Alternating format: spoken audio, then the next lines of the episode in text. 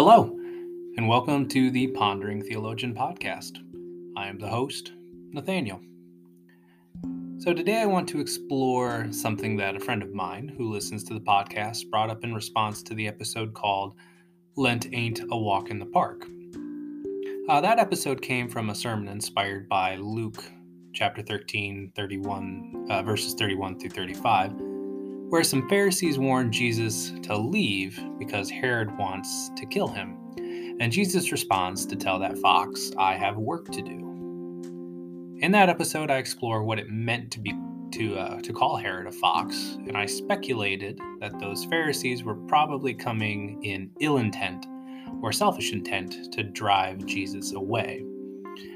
I still hold that it is possible that that is the case, but my friend posed the counterposition that the Pharisees were actually warning Jesus because they cared and respected Jesus and wanted him to live. So for today's episode, I want I thought we would dig deeper into who the Pharisees are and the predominant assumption amongst many, which is that they are bad people. Uh, I personally, outside of seminary, have not always heard good things spoken about the Pharisees. I actually do not think that prior to high school, I realized that there was good interactions with the Pharisees that Jesus had. Uh, consider the latest episode I put up. Um, one came to Jesus in Mark 12, starting in verse 28. And through that interaction, Jesus ends with saying that Pharisee is not far from the kingdom of heaven. In John chapter 3, where we get one of the most famous and quoted Bible verses, know John 3:16, uh, Jesus is meeting with a Pharisee named Nicodemus, uh, who Jesus has a good interaction with, and leaves those of us uh, to read that it is a positive interaction with a Pharisee. So I was intrigued and inspired by my friend, like I said, to dig a little deeper into this thought about our perceptions of the Pharisees and see if perhaps, generally, uh, we're being a bit harsh. Um, I think the first major thing to understand is context. What is the context that these interactions are happening in? Uh, for the most part, Jesus has interactions with two groups of Pharisees, if you will those outside of Jerusalem and those inside Jerusalem. Um, those negative interactions and where our harshest perceptions probably come from are in the context of those Pharisees connected to that, to Jerusalem. Not all, um, but for today's thought experiment, we're trying to explore the general concept and contexts of Jesus' interactions. Uh, there is this prominent idea that Jesus is universally disliked, let's say, by the, the group of people called Pharisees. Um, but according to Helen Bond, professor of Christian origins at Edinburgh University, uh, Pharisees were actually well liked and respected by the Jewish people. Uh, she wrote a book, Jesus, a very brief history, uh, and in it she says they are uh, there were pious Jews who aimed to adhere as closely as possible to the written law laid down in Jewish, Jewish scriptures and their oral traditions. Uh, they were devoted to the accurate exposition of scripture and often engaged in heated debates with their opponents. Of course, you know, Jesus was one of them, and with each other. They were particularly interested in purity and separated themselves from others who didn't share the same devotion. So let's consider that for a moment. The Pharisees, outside of Jerusalem in general, were a group trying to keep the Jewish people centered in their faith and as faithful as possible. Um, you know, follow the laws and life and into the identity that they had in God and as the people of God, set apart to be. In another episode, um, we will explore the identity of the Israelites um, and what they were given and lived into in the First Testament. Uh, but for now, understand that God worked in the people of Israel to become examples and shaped them to be that for the world. So the Pharisees were out here trying to keep the laws and the guidance of God in the First Testament witness to the best of their abilities. In that, as we explored in the latest episode, much of what Jesus was doing was trying to bring attention to God and to return people back to God and God's ways. Jesus um, said in Matthew 5:17, uh, he did not come to destroy or do away with the law, but to fulfill them. That is in response to the requirements for sacrifices and sin, um, and those sort of things more specifically. And as we talked about in the latest episode, he restated the importance of things like the greatest commandments, which came from Deuteronomy and Leviticus. They were not new laws of God. Jesus just pointed to them as the most important of God's communication and requirements from us. Uh, let's shift to those Pharisees from Jerusalem.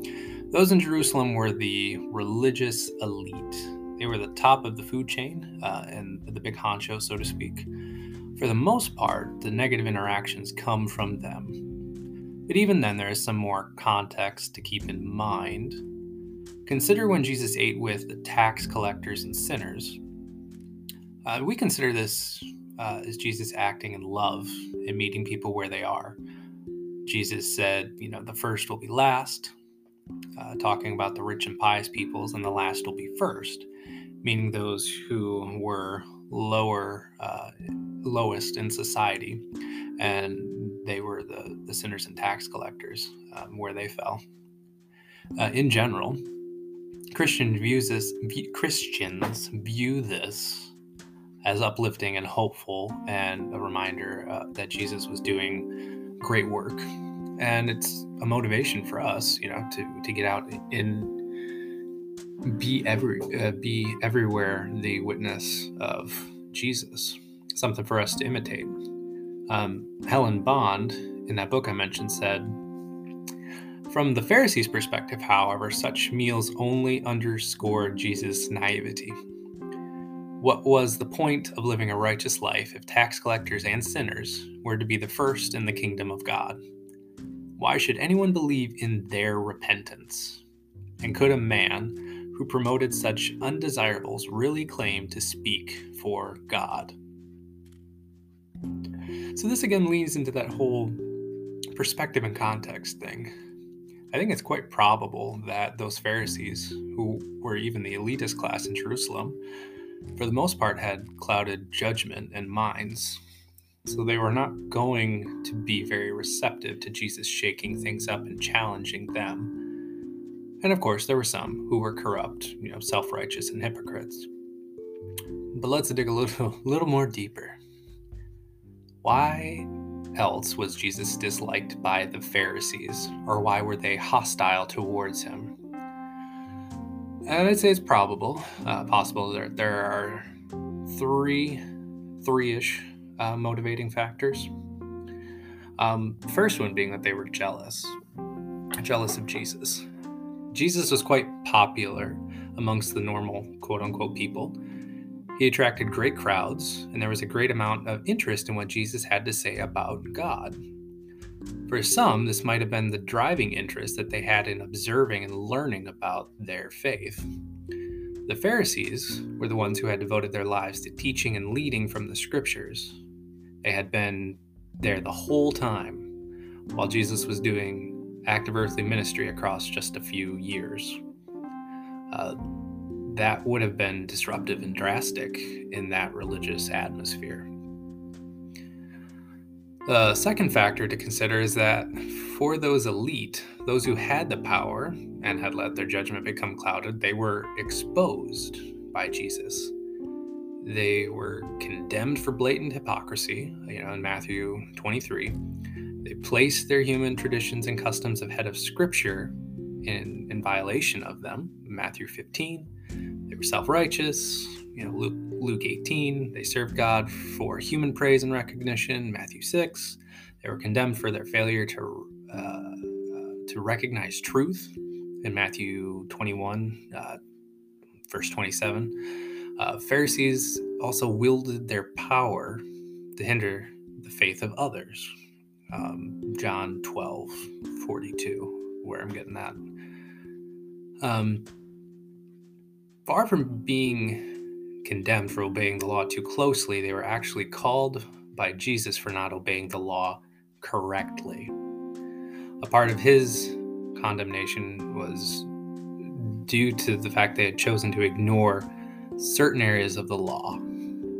Um, I think in Matthew 23, it's justice, mercy, and faith that he's referring to. Jesus considered every part of the law to be important. Um, again, he, he did not come to destroy the law, but to fulfill it.